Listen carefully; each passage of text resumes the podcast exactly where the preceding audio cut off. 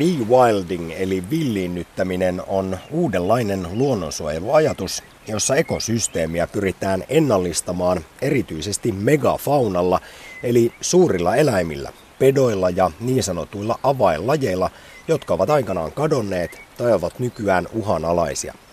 Tämän jälkeen luonto jätetään toimimaan omalla painollaan. Vuodesta 2011 asti käynnissä on ollut Rewilding Europe-ohjelma, jonka tarkoituksena on villinnyttää yhteensä miljoona hehtaaria luontoa eri puolilta maanosaa vuosikymmenen loppuun mennessä. Kyseisellä verkostolla on jo yhdeksän laajaa suojelualuetta Euroopassa. Tuoreempana pala Lappia Ruotsin ja Norjan puolelta. Rewildingin suuriin ja harvinaisiin eläimiin kuuluvat muun muassa villihevoset, alkunaudat sekä esimerkiksi sudet Britanniaan, josta ne hävisivät vuosisatoja sitten. Eikä mikään ihme, kaikki edellä mainitut palautushankkeet ovat jo herättäneet paljon kiistaa. Massiivisin ja hämmästyttävin eläin on kuitenkin Visentti, eli 800-kiloinen Euroopan biisoni, joka oli lähellä sukupuuttoa 1900-luvun alussa.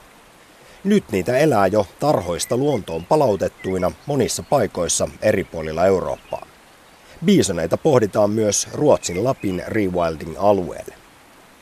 Kaikki tämä villinnyttäminen puolestaan lisäisi turismia, eli tekisi ekosysteemin lisäksi hyvää myös rewilding-alueiden valtioiden talouksille.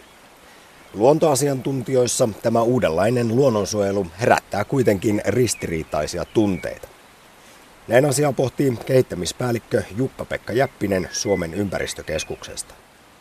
No tällä tavalla, kun valtionhallinnossa tekee tätä luonnonsuojelun edistämistyötä, niin ihan jotain mittakaavan takia niin se ei kuulosta kauhean järkevältä, koska me ei varmaan pystytä luomaan kovin helposti sellaisia olosuhteita, jotka vallitsi tuhansia vuosia sitten, jolloin oli todella paljon ruohonsyöjiä.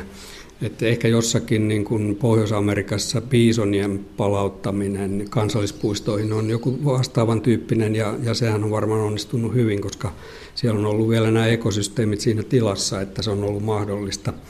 Että tällaisia palautusprojekteja on sitten toisaalta yrityksiä syytetty siitä, että niillä muodostetaan tämmöisiä Frankenstein-ekosysteemejä, jotka on hyvin epätodellisia ja, ja tota, ne ei, ne ei niin ole sitä, mitä nykyaikainen luonnonsuojelun tulisi tavoitella. Että et semmoinen ihan arkipäiväinen tavallinen työ, jonka mä myös näkisin rewilding-työnä, on tota, esimerkiksi Suomessa Suomen suojelualueverkoston metsien ennallistaminen ja soiden suojeluverkoston ennallistaminen, niin, niin siinä niin kuin raha menee kyllä varmaan paremmin, paremmin oikeaan kohteeseen.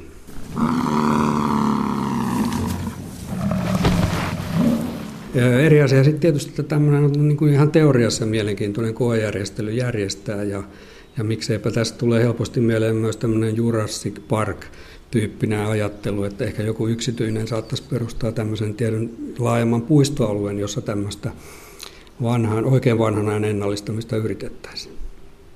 Eli voisiko ajatella, että tässä on enemmän kyse ihan vain meidän ihmisten, nykyihmisten haikailusta menneeseen tai jostain jännityksen hakemisesta, kun tuodaan vaikkapa jotain harvinaisia suuria petoja takaisin tai biison, Euroopan biisoneita, visenttejä, onhan, ovathan ne sellaiset tonnin painoiset järkeleet aika nykyihmiselle hämmästyttävän näköisiä, jos niitä tuossa omilla nurkilla alkaa pyöriä.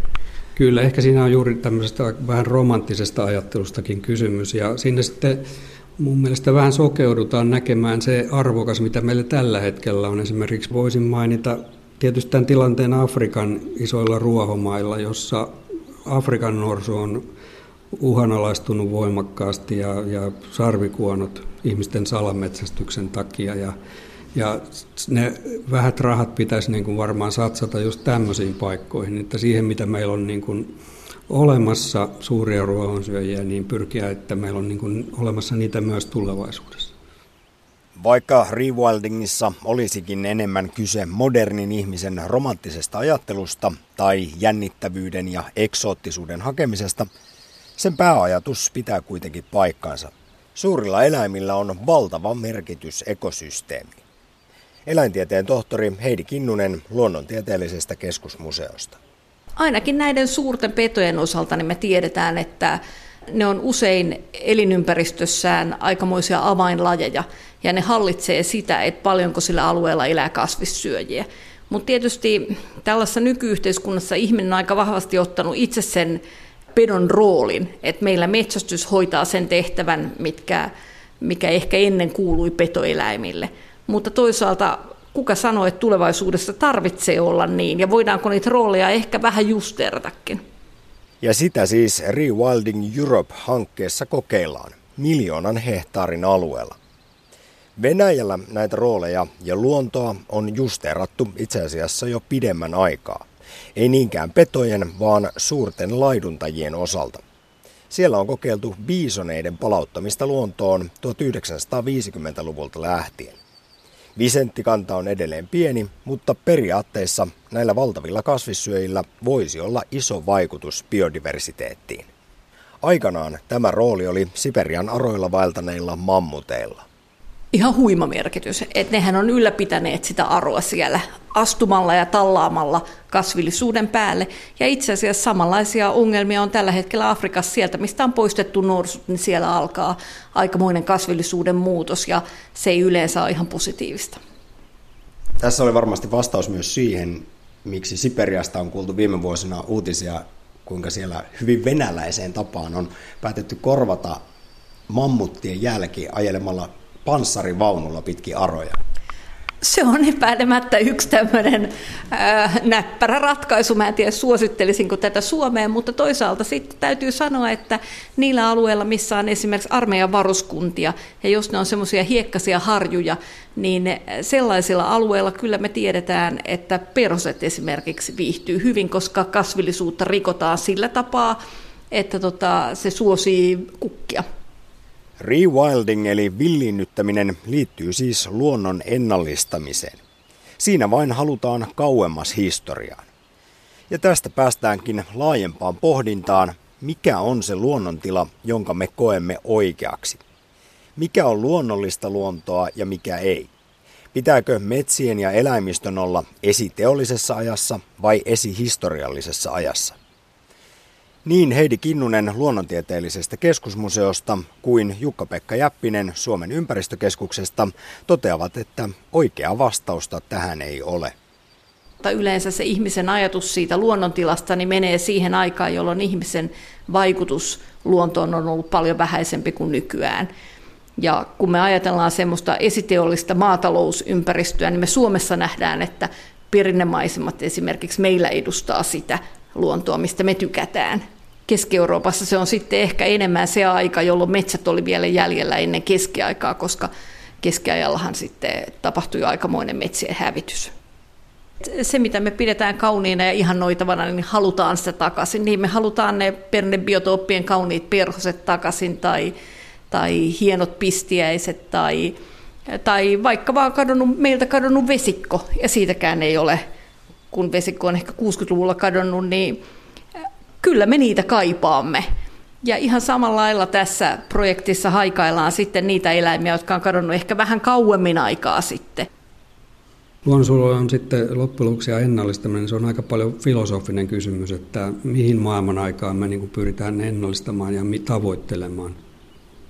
No Jukka-Pekka Jäppinen Suomen ympäristökeskuksesta, kuinka hyvin tai huonosti me suomalaiset, varsinkin kaupunkilaiset, tajuamaan sen, miten erilainen, kun me lähdemme vaikka metsään, marjaan, ja ajattelemme olevamme oikein luonnossa, niin että kuinka erilaista tämä metsä on verrattuna siihen koskemattomaan, minkälainen se metsä olisi ilman ihmistä?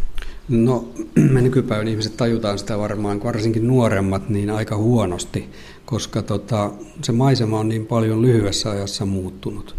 Ihan täällä meidän lähiympäristössä niin tämä rakentaminen on muuttanut niin paljon tätä vanhaa luonnonympäristöä, että sitä enää on, vaan meillä vähän vanhemmilla on muistikuvia. Ja myös sit siitä, että mitä kaikkea sieltä saattoi olla poimittavissa ja minkälaisia kasveja ja muuta. Ja se ihmisten sokeus ja kaupunkilaisten sokeus on ehkä myös näihin olemassa oleviin metsiin, joita on jäljellä, että niitä ei tajuta niin arvokkaaksi kuin ne tällä hetkellä on. Ennen kuin ne sitten joskus menetetään ja huomataan, että nyt se onkin mentävä autolla aika pitkälle ajettava ennen kuin löytyy mitään vastaavaa. Ja sekin ehkä sitten mihin mennään, niin on sitä sellaista moneen kertaan hakattua talousmetsää, joka ei näytä ollenkaan siltä kuin miltä luonnontilainen metsä näyttäisi. No kyllä joo, mutta että kyllä niin kuin onneksi suomalainen talousmetsäkin on kuitenkin vielä sillä tavalla monimuotoista, että sieltä voi vielä poimia aika hyvin marjoja ja sieniä. Ja, että kyllä, kyllä jos vertaa Keski-Eurooppaan, niin Suomi on vielä siinä mielessä hyvin metsäinen ja vihreä maa.